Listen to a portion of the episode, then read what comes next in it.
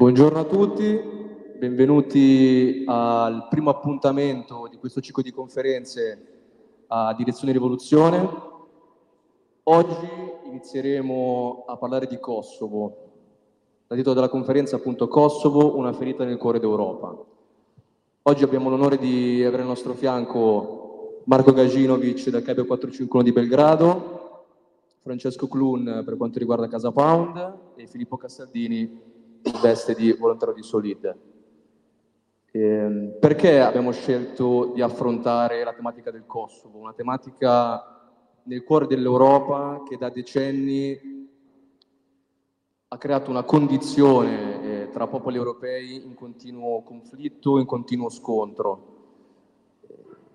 Nell'ultimo periodo abbiamo visto una crescente escalation che è tornata all'onore di cronaca quando l'anno scorso ormai sono state delle problematiche riguardo a decreti del governo kosovaro per quanto riguarda documenti e targhe per il popolo serbo che ha creato dei primi screzi all'interno del, del, della regione del Kosovo che ricordiamolo dal 2008 si è proclamata indipendente anche se 93 paesi delle, delle Nazioni Unite hanno dichiarato la loro non riconoscenza di questa appunto Repubblica, e ricordiamoci anche ben cinque paesi dell'Unione Europea sono dichiarati, eh, hanno diciamo, creato opposizione a questa, a questa indipendenza.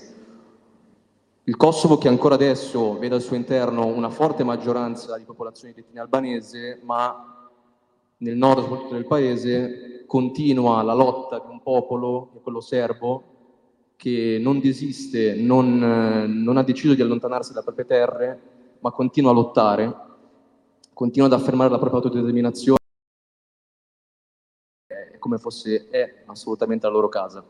Abbiamo visto comunque, eh, come ho detto prima, un crescersi del, dello scontro, arrivato addirittura a maggio di quest'anno quando in quei quattro, quattro comuni della, della, zona nord del Kosovo, durante le elezioni amministrative che la minoranza serba ha eh, boicottato, diciamo, non si è presentata, abbiamo visto le elezioni di ben quattro sindaci di etnia albanese in quattro comuni di maggioranza serba, quindi questa tensione è palpabile nel cuore d'Europa e oggi affrontiamo appunto questo discorso per cercare di capire se c'è la possibilità di arrivare a una de-escalation di, qual- una situazione che sembra sul punto di esplodere nuovamente, in quella che tutti conosciamo come essere la polverera d'Europa.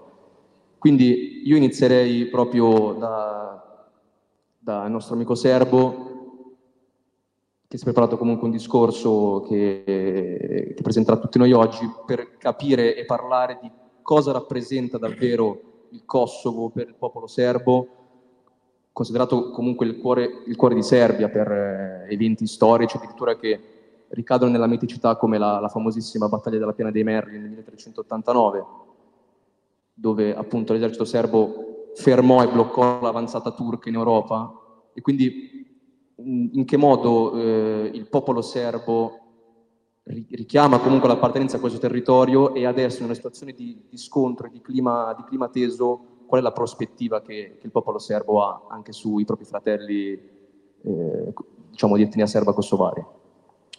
Allora, prima di tutto eh, voglio ringraziare i militanti di Casa Pound per avermi invitato uh, a questa festa nazionale di Casa Pound.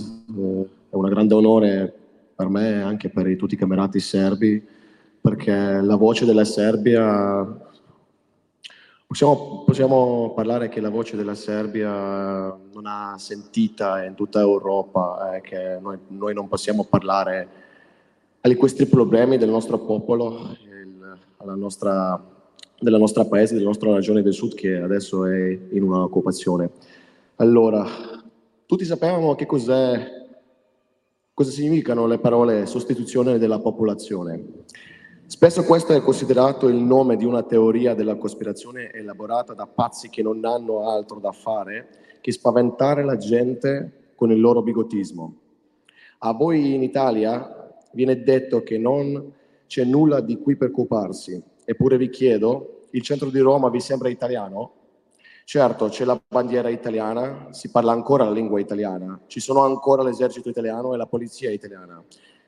Ma se un giorno tutto questo diventasse parte di un paese creato da chi non ha mai condiviso la storia dell'Italia, e se un giorno gli italiani non fossero più la maggioranza e parti del territorio italiano diventassero un paese che termina con la parola Stan. Ancora peggio, immaginate se il sacrario militare di Re di Puglia, uno dei luoghi più sacri della vostra nazione, improvvisamente non fosse più in Italia, Immaginate se gli immigrati proclamassero il loro Stato indipendente in Friuli Venezia Giulia.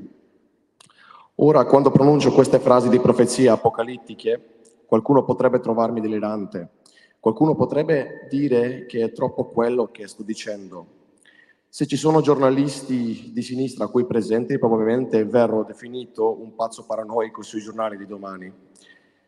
Storia magistra vita est. In effetti Cicerone non aveva fatto torto. La gente dimentica la storia purtroppo. Non lontano da qui, al di là del mare Adriatico, si trova una terra bellissima. È una terra di paesaggi meravigliosi, di montagne possenti che dominano l'orizzonte, di foreste lussureggianti e fitte di, di campi irrigati dal sangue, monasteri antichi che custodiscono i suoi segreti e la sua storia è scritta sulle rughe dei voti della gente stanca. È una terra che può raccontare il futuro dell'Italia e dell'intera Europa. Il Kosovo è Metochia, come lo chiamano noi, lo conoscete solo come Kosovo, la terra santa serpa.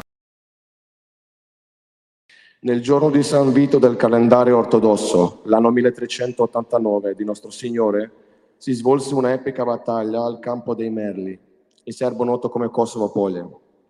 Due eserciti, uno mercenario e uno nazionale uno che combatteva per un guadagno territoriale, l'altro sopravvivenza del suo popolo.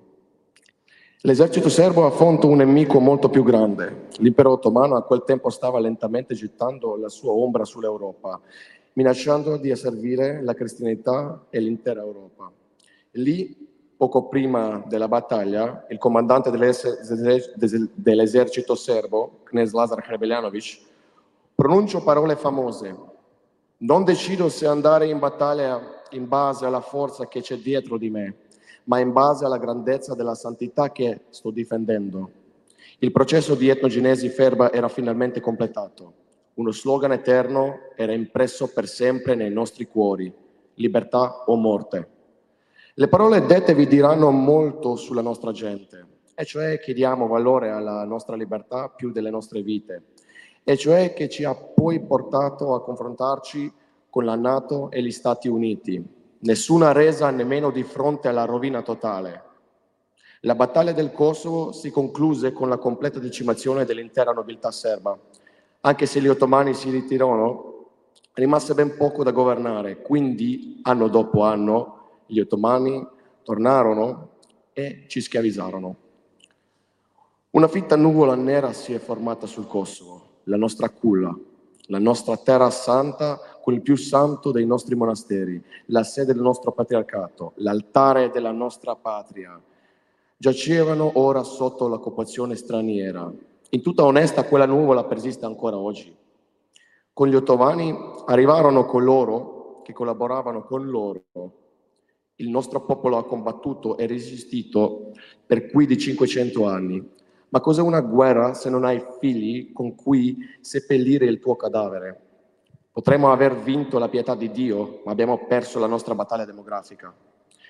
La demografia è il destino e questo è ciò che ci dice il Kosovo, da una terra interamente serba dove ogni pietra angolare era scolpita da scalpellini serbi, dove ogni monastero era sorvegliato dai nostri eroi dell'antichità, che facevano la guardia agli affreschi medievali.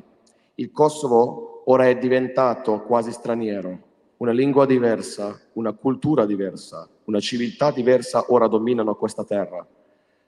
Sebbene nel corso, corso dei secoli i serbi siano stati lentamente costretti a lasciare il Kosovo, il maggiore aiuto al cambiamento demografico venne, ovviamente, dalle mani di Tito e i su- suoi scagnozzi, Dopo la seconda guerra mondiale, il nuovo governo comunista proibì il ritorno dei rifugiati serbi nelle loro case in Kosovo. A circa 200.000 persone è stato negato il diritto di tornare alle proprie case. era ancora un alto chiodo nella nostra barra. Aprendo il confine con, la, aprendo il confine con l'Albania, gli albanesi hanno iniziato a, a, fluire, a fluire, così come molti cosiddetti rifugiati stanno arrivando a ondate in Europa. Così questi stranieri si sono fatti strada verso le nostre terre. I comunisti si assicurarono che i serbi non avessero più il controllo. Durante gli anni 70 e 80 la popolazione albanese conobbe un massiccio boom demografico e anno dopo anno i serbi furono lentamente messi all'angolo. Alla fine degli anni 80 cominciarono le difficoltà. Vi racconterò una storia di questi tempi. Molti serbi infatti hanno iniziato a vendere le loro case agli albanesi. Ma come è successo e perché? Ebbene, un albanese verrebbe in un villaggio prevalentemente serbo e farebbe un'offerta per acquistare la tua casa e il tuo terreno a un prezzo cinque volte superiore. Ovviamente rifiuterei la casa ancestrale. Qualche tempo dopo lo stesso albanese sarebbe venuto di nuovo e ti avrebbe fatto un'offerta, questa volta ad un prezzo un po' più basso, ma comunque molto alto rifiuteresti di nuovo. Ora, tra la prima visita e la seconda visita, alcune persone avevano già venduto le loro case e così gli albanesi hanno iniziato a trasferirsi nel tuo villaggio. La prossima volta che viene sono già la metà della popolazione, ma questa volta ti offre il prezzo di mercato. Rifiuti di nuovo e l'ultima volta che viene a trovarti non ti offre soldi per la casa, ma offre un passeggio sicuro fuori dal villaggio perché ormai gli albanesi sono la maggioranza e, vivi, e tu vivi in un ghetto.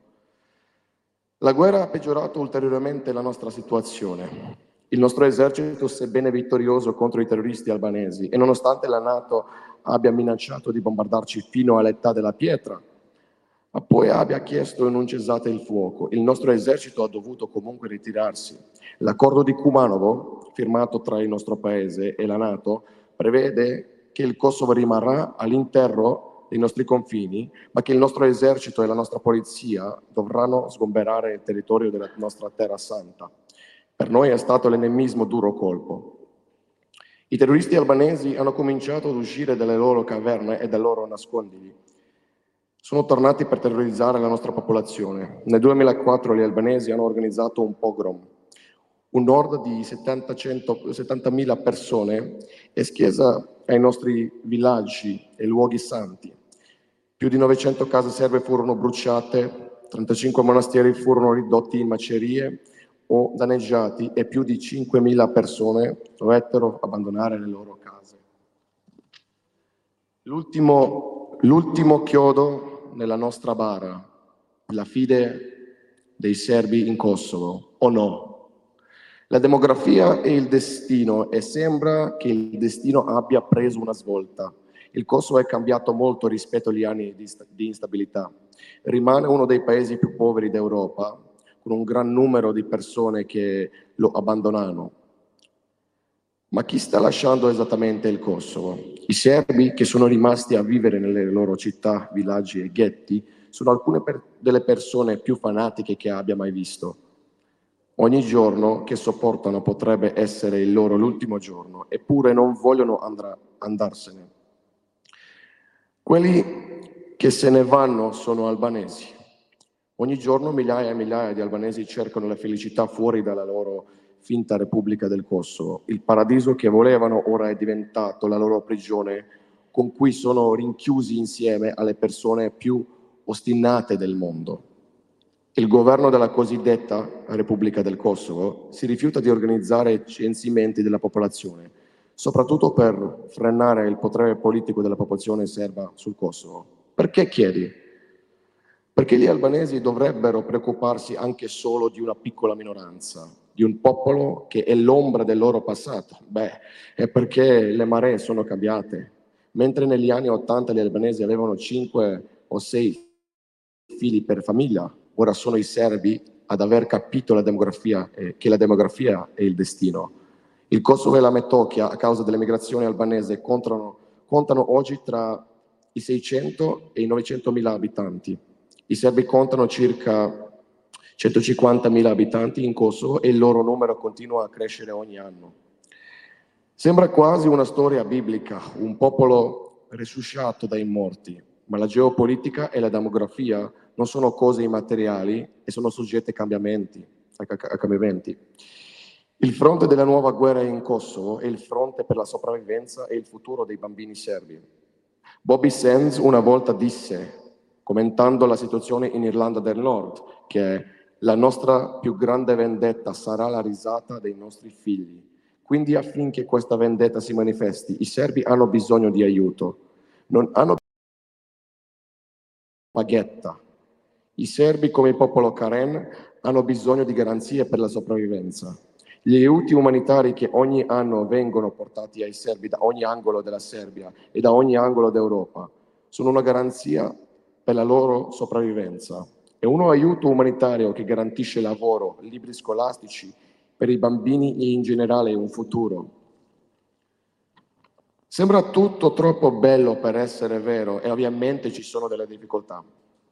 Negli ultimi tempi le forze di occupazione albanesi hanno avviato ondate di repressione contro la popolazione serba del Kosovo. Sapendo che in Kosovo vive un solo serbo, sanno che ciò significa che c'è la possibilità del nostro ritorno. Pertanto a numerosi operatori umanitari è stato vietato l'ingresso in Kosovo dalle cosiddette autorità albanesi. Proprio in questo momento, mentre vi parlo, nelle carceri albanesi sono detenuti illegalmente dei serbi in cui il destino attuale è completamente sconosciuto a me, a noi, alle loro famiglie. È un regno del terrore che ha l'obiettivo di porre fine a qualsiasi nostro ritorno alla nostra culla, la terra che adoriamo. Ma resisteremo, come abbiamo fatto per più di 500 anni di occupazione ottomana. Resisteremo e torneremo e i nostri figli sorrideranno ancora una volta sui campi dove caderono i cavalieri serbi affinché i loro figli possano vivere. Insieme come europei dobbiamo imparare da ciò che è successo in Kosovo. È una lezione che ci parla di quale potrebbe essere il nostro futuro e di come potremo sopravvivere come europei in tempi in cui verremo sostituiti. Il Kosovo è una missione che ci dirà se possiamo riconquistare il territorio con la forza della demografia. Grazie.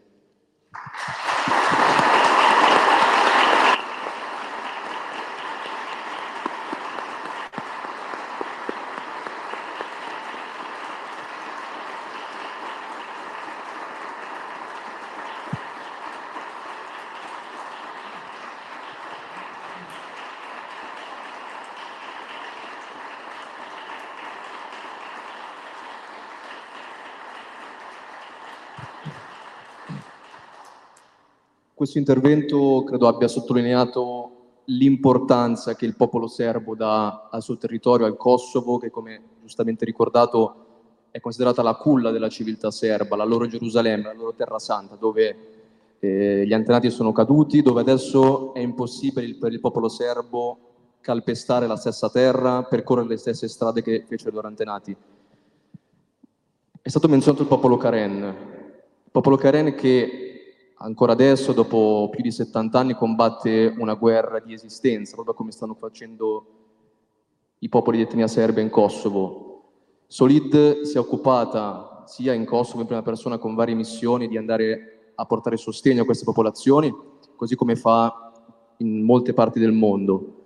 Cosa vuol dire la lotta di un popolo per autodeterminarsi e per eh, sopravvivere appunto, una vera lotta di esistenza che molto spesso, come vediamo anche in Birmania, i governi cercano in ogni modo di annullare eh, qualsiasi eh, rimasuglio etnico, qualsiasi differenza etnica di queste popolazioni che molto spesso sono le vere, eh, la popolazione a cui appartiene davvero quella terra. In che cosa comunque Solid dà eh, a livello di solidarietà a questi popoli e perché anche la lotta dei serbi del Kosovo si può inserire in questa, in questa missione. Allora, innanzitutto grazie, grazie, a tutti, grazie ovviamente a Casa Pound per rendere sempre plastico e bella questa festa della rivoluzione. Allora, quello che, che diceva Marco, oltre a essere molto toccante, è anche una cosa che se ci pensate tra le più naturali del mondo, no? perché dicevamo un popolo ha bisogno di, di un confine, no? ha bisogno di un confine, si determina e tutte, tutti quei popoli sono sempre accomunati da questo tipo di, di concetto. No? Noi andiamo, partiamo, i nostri volontari eh, rischiano anche sulla propria pelle per andare ad aiutare quei popoli che lottano per la propria esistenza, che è uno dei concetti più antichi, più naturali, più belli che ci possano essere, perché chiaramente eh, viviamo in un'epoca dove, dove, i confini, dove le tradizioni, dove le identità vengono schiacciate quotidianamente no? sotto un rullo compressore, livellatore e, e, e grigio. E l'esempio del Kosovo e dei serbi è esattamente questo. Stiamo parlando di un popolo fiero che resiste, che cerca di difendere quelle che sono le proprie tradizioni, che vuole difendere appunto i propri confini da una, una, una politica che di imperio decide che lì, proprio dove sono nati dove ci sono i loro antenati, dove ci sono le loro, le loro tradizioni, ci debba essere qualcun altro. Ed è lo stesso che, che, appunto accade anche in Germania con il popolo locale, come diceva giustamente Andrea, parliamo di più di 70 anni di, di guerra, no? la guerra più, più lunga attualmente, attualmente, in atto. E, e lì succede banalmente che il governo militare birmano di Rangoon eh, sistematicamente cerca di annullare, di distruggere questa popolazione, di cancellarla dalle cartine geografiche, un po' come avviene appunto in Serbia, un po' come avviene in altri, in altri, in altri posti no? dove, dove Solidopera, ricordiamo anche in Palestina, in Ucraina, di cui magari parleremo anche, anche più tardi. Sono tutti eh, luoghi, concetti sempre accomunati dall'identità, ovviamente. Dove Solid opera è dove c'è un popolo che non vuole emigrare, che non vuole essere cancellato, che non vuole essere dimenticato, ma che invece cerca di, di esistere, di dimostrarlo, di mantenere le proprie, le proprie regole, le proprie, le proprie leggi. La solidarietà, insomma, è, è un atto disinteressato, no? noi lo facciamo perché, perché è giusto, perché, perché, è qualcosa di sacrosanto e perché ci permette anche, in un certo modo, di dare anche la nostra visione del mondo, no? fare solidarietà, andare in teatri di guerra, aiutare questi popoli in lotta, difendere l'identità è un atto politico, comunque un atto rivoluzionario, è un atto appunto che ci permette di tracciare un confine. È vero che credo che tutti noi lo, lo stiamo un po' vivendo, negli ultimi tempi viviamo una schizofrenia, un'isteria social che, che tende a semplificare, che tende a a, a utilizzare no? eh, queste tragedie per eh, creare dei, dei, piccoli derby, ma io dico sempre che i popoli liberi, gli uomini liberi riconoscono i popoli liberi e, ed è per questo che noi operiamo esattamente dove noi possiamo riconoscere negli occhi un popolo libero, qualcuno che con fierezza decide di, decide di resistere. E il titolo di questa conferenza, secondo me, eh, nasconde anche un altro, un altro, tema molto forte di cui si parlerà, credo, nella prossima, nella prossima conferenza, che è il tema dell'Europa, che è un concetto, no? un'idea che purtroppo noi per anni siamo stati abituati a vedere sotto una luce eh, strana, no? una luce artificiale, ce l'hanno fatto odiare, no? quindi parlare di Europa è, è, torna a essere un concetto rivoluzionario perché appunto lì quella Europa, come, come, come qui, come, come in Ucraina, se i nostri volontari partono e vanno in Ucraina ad aiutare un popolo che si difende, un popolo fiero, fa la stessa cosa in Birmania, fa la stessa cosa in Serbia, no? Stiamo parlando del cuore d'Europa, noi adesso abbiamo, oltre al Kosovo, abbiamo una, una, una guerra, lo sapete, no? 1500 km da qui, quindi praticamente dietro l'angolo. E tutte queste situazioni ci ricordano che queste ferite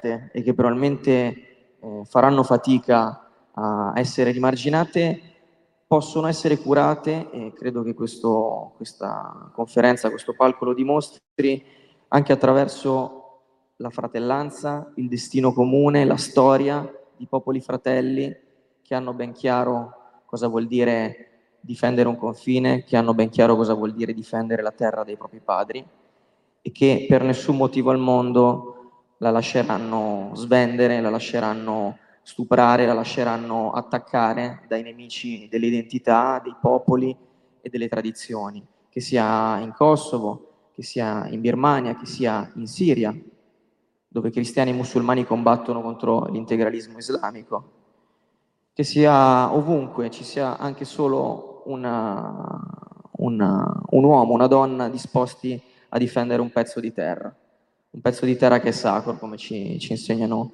i nostri padri. Quindi quello che sicuramente continueremo a fare come Solide è portare il nostro aiuto in, in Serbia e ovunque ci sarà l'opportunità e l'onore di poter condividere con popoli fieri questa trincea del, del destino, questo fronte dell'essere che ci ricorda che esistono dei valori che ci accomunano anche a, a molti chilometri di distanza e che soprattutto per molti di noi c'è un destino comune e questo destino comune è l'Europa. Grazie.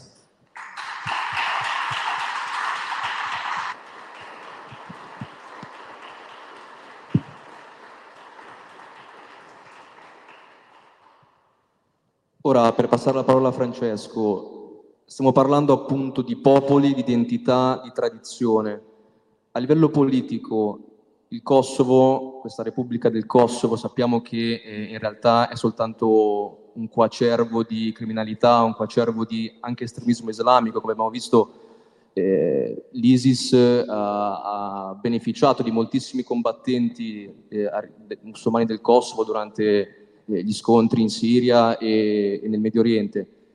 A livello politico, la presenza comunque del Kosovo, di questa repubblica fantoccio, di questo sopruso su un popolo fiero e serbo, anche dal punto di vista dell'Italia e dal punto di vista dell'Europa, quale può essere una visione che ci può accomunare in un sentimento di Europa che è stato più volte citato qua? Allora, intanto grazie mille per l'invito. Quando mh, sono stato invitato alla conferenza ho pensato subito un popolo in esilio, una terra privata della sua identità, una soluzione etnica, una guerra persa. A qualcuno di voi viene in mente qualcosa? Io sono figlio di istriani, a me in mente qualcosa viene. C'è una grande differenza ovviamente il popolo istriano è stato cacciato dalla sua terra e ha smesso di lottare. Era un popolo che, tra l'altro, quando è arrivato in Italia ha subito le peggio angherie da parte di molti italiani che non li vedevano come italiani. Invece il popolo serbo ha la grande dignità di non arrendersi e di continuare a combattere, perché crede, come è stato detto prima, che esiste un confine e quel confine non è quello che è stato autodeterminato da eh, dagli albanesi nel 2008, ma il confine è diverso, il confine è molto più vasto e comprende chiaramente una terra che risale ai loro padri. Allora, qua il problema è anche concettuale. Spesso eh, si abusa del termine autodeterminazione dei popoli. Ogni volta che si parla di un popolo che proclama la sua indipendenza si dice, beh, ma lo fa per l'autodeterminazione, come se qualsiasi popolo, qualsiasi persona che dichiara la sua indipendenza da qualcosa si stia autodeterminando. Allora, sulla base di questo discorso dovremmo sostenere anche la causa della, della popolazione basca, della popolazione catalana, perché no, dei kosovari, magari anche dei ci possiamo distaccare dall'Italia, perché no? Rifacciamo anche la Repubblica Veneta della Serenissima. È chiaro che non è questo il concetto. L'autodeterminazione dei popoli è qualcosa di molto più spirituale, è un concetto di sangue e di terra, è un concetto di identità, è un concetto di patria nel senso antico della parola, di terra dei padri. Questa terra è stata strappata a un popolo e quindi l'unico popolo che può invocare un diritto di autodeterminarsi all'interno del Kosovo non è sicuramente il popolo albanese, ma è il popolo serbo, che quella terra gli appartiene come noi diciamo che l'Istria, anche le pietre parlano italiano, no? come l'Istria è italiana, è evidente che anche, anche le pietre parlano il serbo, la, le, le pietre scolpite, i campi coltivati dalla popolazione serba per millenni. Allora, questa, eh, questa premessa è fondamentale perché eh, purtroppo di queste questioni se ne parla sempre troppo poco, perché alla fin fine il Kosovo è troppo lontano, i Karen, ma chi li conosce, tra l'altro sono anche un po' scuri, ma vai a sapere chi sono. E invece ne dobbiamo parlare sempre tanto di questi temi, perché sono proprio queste popolazioni che sono di esempio a tutti noi, che hanno anteposto davanti a, agli interessi loro personali una causa ideale, che è la loro causa identitaria, che è la loro causa nazionale e che è la loro causa eh, che riguarda le loro tradizioni familiari, le loro tradizioni anche religiose. E questa è la prima premessa. Quale futuro per il Kosovo? Questa è la domanda da un milione di dollari, perché purtroppo il Kosovo è da una parte protetto e da quell'altra minacciato, esattamente come la Serbia. E mi spiego. Pare che eh, negli ultimi anni la situazione si sia sostanzialmente congelata per volontà di tutti, perché mh, il vento di guerra che soffia costantemente ogni volta che si muove una pedina in Serbia e in Kosovo è, è chiaramente è sempre molto acceso. E allora è nell'interesse di tutti bloccare questa situazione, salvo però poi minacciare con artifici e raggiri il popolo serbo con le solite tentazioni dell'Unione Europea. Allora abbiamo parlato di, di Europa di, e, e, di vento d'Europa, ok? È una battaglia nel cuore dell'Europa questa, però l'Europa sta cercando di mettere le mani su questo popolo attraverso, lo ha detto anche Ursula, eh, Ursula von der Leyen, attraverso un pacchetto di aiuti umanitari che eh, devono che nell'immaginario della, dell'Europa devono essere eh, dati al, alla Serbia, alla, al Kosovo, alla Macedonia e alla Bosnia. Questo pacchetto di aiuti umanitari eh, serve per, a detta loro, sostenere chiaramente quattro pilastri fondamentali per l'Unione Europea, tra cui sicuramente la parte energetica, eccetera, eccetera, ma poi a domanda specifica la risposta è stata molto diretta che tipo di aiuti sono e Ursula von der Leyen ha detto beh sono degli aiuti preadesione. Preadesione. Allora eh, è un tema fondamentale questo del cercare di inglobare poi anche altre nazioni all'interno dell'Unione Europea, tra cui la Serbia, il Kosovo, eccetera. Ma cosa significherebbe questo per i serbi? Questa sarebbe la più grande sconfitta del mondo, perché l'automatica adesione del Kosovo all'Unione Europea significherebbe l'implicito riconoscimento del Kosovo come Stato. E il Kosovo da questo punto di vista ci prova da decenni. Prima con l'adesione alle organizzazioni internazionali, ci ha provato con l'UNESCO, ci ha provato con l'Interpol, ci prova sempre. Ogni volta che può inserirsi, il Kosovo lo fa.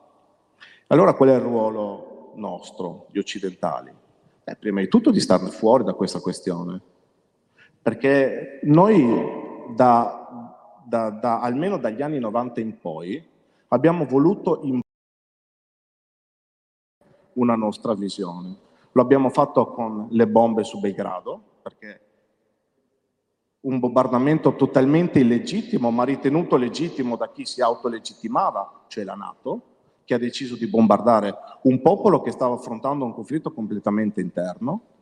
Lo ha fatto lavandosene completamente le mani durante il, progr- il pogrom che c'è stato dagli inizi degli anni 2000, poi culminato nel 2004 e proseguito ancora oggi, dove la comunità internazionale ovviamente se n'è tranquillamente eh, fregata della questione eh, del Kosovo, perché poi alla fin fine della fiera il Kosovo interessa solo quando c'è un interesse, non quando c'è da difendere un popolo in lotta, non quando c'è da difendere un'identità. Allora, eh, il punto fondamentalmente è questo.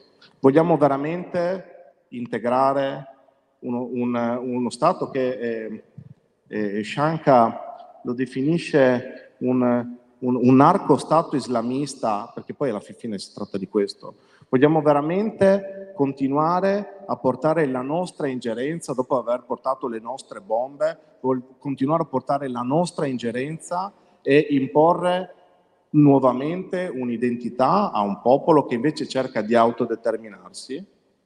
Ebbene, questa è la grande sfida che l'Italia, che l'Italia come nazione e come governo, quindi come Stato, deve cominciare a porsi. Cioè, o questa nazione comincia a prendere una posizione e smette di fare la parte di quello che si appiattisce sulle posizioni che vengono imposte nel 90% dei casi, tra l'altro dalla Nato e dagli americani, che in, in Kosovo hanno i loro comodi interessi, dato che in Kosovo c'è la più grande base, c'è la più grande base NATO america, solo americana eh, al di fuori del, del, dello Stato americano oppure eh, noi come nazione italiana abbiamo completamente fallito. E non, eh, e non perché noi in questo momento non stiamo facendo nulla, perché anche qua eh, la volontà del popolo italiano di aiutare il popolo serbo c'è ed è evidente. E questo è dimostrato anche dalla missione che gli italiani comandano ormai da, eh, credo, sette turni che è la missione del CFOR, dove gli italiani non solo sono il contingente più numeroso, ma sono anche gli unici che difendono il popolo serbo. Il monastero di Decani e il centro di Pesh sono dei centri che vengono difesi solo dall'esercito italiano del CFOR. Tutti gli altri queste cose non le fanno. Allora noi come dignità di popolo, noi come coscienza anche di popolo, nel sangue questa cosa ce l'abbiamo Adesso sta però chi ci governa che deve cominciare a prendere delle posizioni, deve cominciare anche attraverso la solidarietà, anche attraverso delle prese di posizione chiare, a dire basta interferenze. Questo è un popolo che è in lotta e deve continuare a lottare per la sua determinazione. È troppo comodo prendere delle posizioni solo quando, eh, solo quando si è interessati, basta vedere la, a livello europeo l'unico paese che, diciamo tra i paesi principali, l'unico paese che non ha riconosciuto il Kosovo è la Spagna, ma per ovvi motivi, perché se la Spagna riconosce il Kosovo, il giorno dopo i catalani e i baschi gli dicono sì, beh, noi siamo più stupidi, ovviamente così. Allora è fondamentale cominciare a ripartire da questo tema. È, com- è fondamentale, come diceva eh, Marco e anche come diceva Filippo, portare la solidarietà dove serve. Ma in questo momento eh, la cosa più importante dal, dal mio punto di vista è smetterla di cercare di determinare il popolo serbo, che si determina da solo benissimo e si determina anche meglio di noi sotto certi punti di vista, e portare aiuti. Grazie.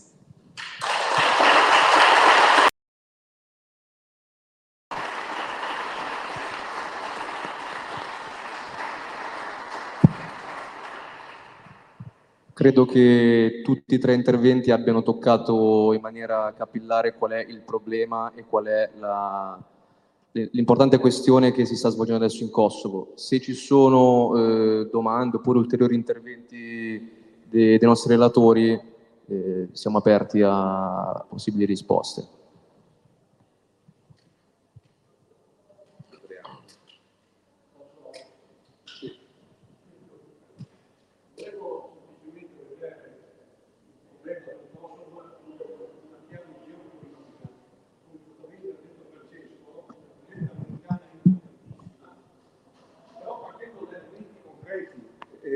In Kosovo ci sono le miniere più importanti d'Europa di argento, di, di, di piombo e di uranio.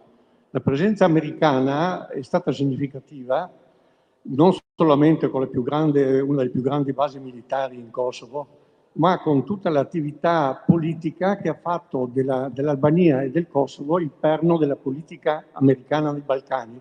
Mi ricordo la visita trionfale di eh, Bush eh, ai suoi tempi a Tirana eh, nell'ambito di, di questo desiderio di creare un cuneo americano nel centro dell'Europa per contrastare soprattutto la Serbia di cui, di cui si sospettava la vicinanza con, con, con, con la Russia.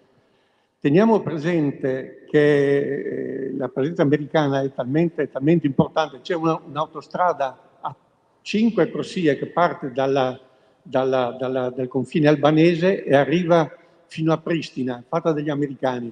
Quindi eh, contrastare la politica eh, americana che ha fatto perno sull'Albania e sul Kosovo in funzione antirussa e, e soprattutto antiserba è, è, qualcosa di difficile. Vi, ricordo che in Kosovo c'è questo mito dell'America che, che protegge, che, che, ti fa ricco, eccetera. Una delle piazze principali di Pristina è dedicata al generale Wesley Clark, il proconsole americano in Kosovo. Quindi ecco, contrastare un, un, un'influenza di questo genere è, è, è, piuttosto importante. L'Europa in tutto questo, avendo partecipato oltretutto con la Nato ai bombardamenti di, di di, di, di Belgrado, vi ricordate la bomba intelligente sull'ambasciata russa? Ecco, bisogna tener conto, cioè il problema dell'identità, dell'aiuto della Serbia, eccetera, però in questo contesto geopolitico difficile. Grazie. Posso aggiungere una cosa? Sì, sì.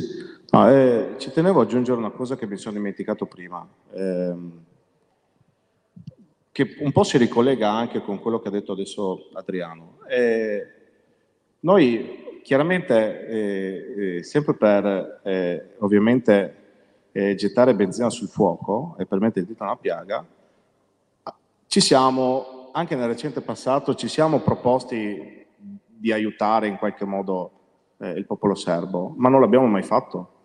Penso a, al caso della pandemia, ok? C'è stato un pacchetto di aiuti umanitari che dall'Unione Europea sono partiti, ok? Questi pacchetti umanitari sono arrivati a Zagabria, sono arrivati a Pristina, ma a Belgrado e a Banja non sono mai arrivati. Tanto è vero che la popolazione serba ha dovuto rivolgersi principalmente a Pechino e alla Russia dopo per questi aiuti. Perché, perché l'Unione Europea ha sempre avuto una posizione filo-croata e anche filo-islamista da un certo punto di vista, sotto, quando si parla di questo tema. E purtroppo le popolazioni ortodosse ne hanno sempre pagato un po' il pegno, basta pensare alla fine che abbiamo fatto fare alla Grecia per capire che sicuramente eh, è meglio che eh, l'Unione Europea stia molto, molto lontana dalla, dalla Serbia. Ma, eh, e questo mh, è un, una cosa che ci tenevo, quando si parlava di un popolo in lotta, non si parla di un popolo che va in giro da dei volantini, mette qualche manifesto cose così. Quando siamo stati a Belgrado quest'anno, a febbraio, abbiamo partecipato a una commemorazione che credo sia stata toccante eh, quanto la commemorazione che facciamo noi ad Accalarenzia. Era una commemorazione per ricordare eh, Goran Vujovic, eh, Zoran, scusate, Zoran Vujovic, che è un ragazzo di 20 anni, morto durante gli scontri del 2008 dopo la proclamazione dell'indipendenza o nel periodo insomma, della proclamazione dell'indipendenza della Serbia e eh, del, del Kosovo. Questo per farvi capire che c'è proprio una generazione di ragazzini, perché so, sono passati 15 anni da quando avevo 20 anni, però dei ragazzi veramente giovani che mettono in gioco la loro vita e questo, questo gruppo di ragazzi di 20 anni sta costruendo in Serbia qualcosa di, di enorme che è Club, il loro circolo, è qualcosa di impressionante e che sinceramente ci ha colpito quando siamo andati giù. Perché eh, vedere tanta forza, tanta volontà, tanta dedizione, tanta coerenza e tanta volontà di costruire è qualcosa che ci ha lasciato stupiti e ci ha detto, cavolo, ma noi pensavamo di essere i fighi, ma i fighi sono loro.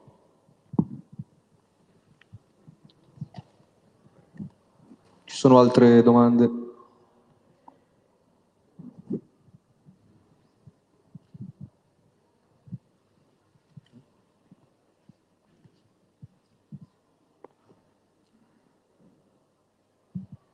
Uh, allora, io prima di tutto vorrei premettere sono un militante CP, sono albanese e da quando sono andato a CP, studiando un po' la storia del fascismo in Italia, ho imparato una cosa, che se bisogna raccontare una storia, bisogna raccontarne tutte le parti. Io in prima persona, sia quest'anno sia anni fa, come ogni anno che vado in Albania, vado ogni tanto in Kosovo qualche giorno. Um, ho incontrato famiglie, e ho visto che comunque il dispiacere è grande. Mm, nel sud del Kosovo, però, durante la guerra e anche prima, bisogna anche ammettere che dal parte popolo, dalla parte del popolo serbo è stato diciamo, organizzato un, anche, se si può dire, un grande genocidio no? nei confronti del popolo albanese, perché il popolo albanese innanzitutto non era andato lì per occupare, era andato lì per rifugiare. Io questa cosa l'ho vissuta, cioè in famiglia l'ho vissuta in prima persona. Durante l'epoca del comunismo, mio, mio zio è stato messo in carcere a 14 anni. È fuggito dal carcere e si è andato a rifugiare in Kosovo per, per poi finire in Grecia. Tutto ciò per sfuggire alle grandi pene del comunismo. Però non è stata un'occupazione, è stato solamente un grande rifugio da, da questa maledizione questo, questa terra poi non è solamente storicamente serba. Nel 1912, nella programmazione eh, dell'indipendenza albanese fatta da Ismail Kemal Bey a Vlora, um, venivano riconosciuti anche parti del sud del Kosovo. Nelle parti del sud del Kosovo vengono, ci sono ancora delle statue della regina Teuta, la regina dell'Illiria, e diciamo, la conseguenza dell'Illiria sarebbe l'odierna Albania. Quindi il, sud, il Kosovo non è interamente serbo, è semplicemente una regione che questi due popoli non, non hanno saputo spartire a chi spettava di diritto. Diciamo che il discorso storico, geopolitico è molto, molto, molto complicato. E sulla questione io personali, qua stiamo parlando comunque del giorno d'oggi dove esiste un reale problema di una minoranza etnica serba in questo momento che subisce dei, dei soprusi, subisce un eh, sostanziale ten- tentativo di, di annullamento, questa è, è la tematica. Poi possiamo stare qua fino a questa sera a parlare di, di storia, a parlare di, di, date e non caveremo niente, secondo me, di, di utile e di, propositivo. Noi abbiamo cercato di dare, dare una, una, visione europea a questo problema, basandoci sull'identità, appunto, sull'autodeterminazione dei popoli, sul territorio e sul confine. E la prospettiva deve essere questa, giustamente, come detto anche da Filippo, non creare mh, derby, si possono chiamare, inutili tra popoli europei, come spesso succede anche al giorno d'oggi, vediamo la situazione in Ucraina, la nostra deve essere una prospettiva diversa.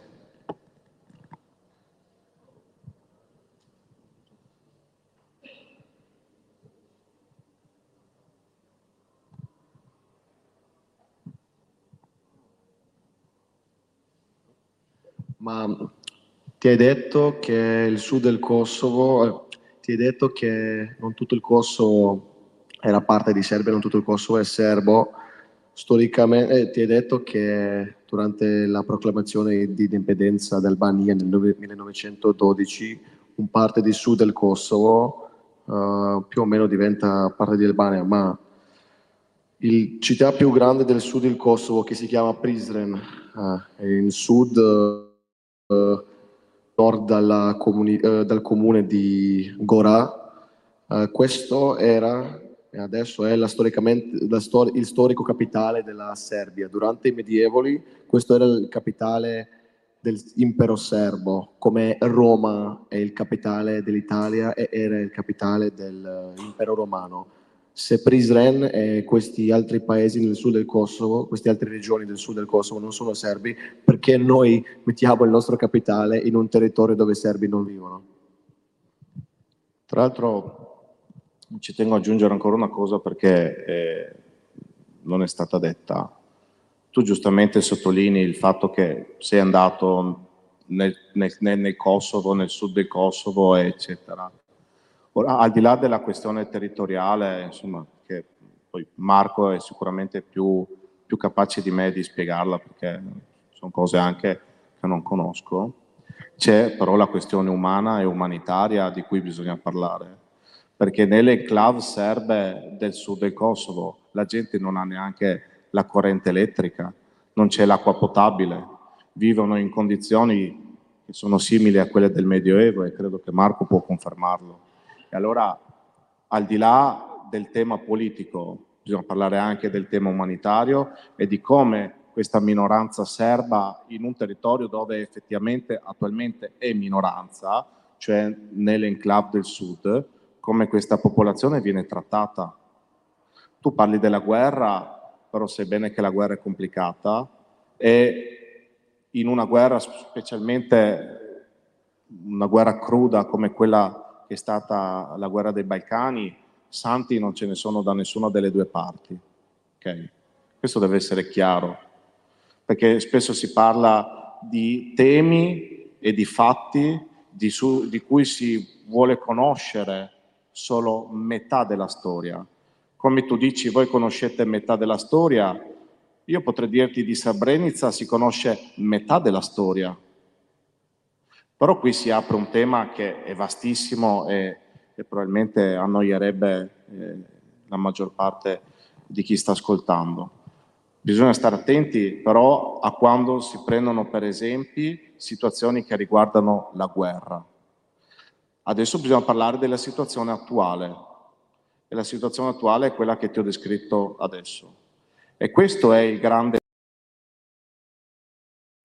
del tema politico bisogna affrontare quando si parla degli aiuti alla Serbia e al popolo serbo che ancora cerca di resistere in una terra che sente sua.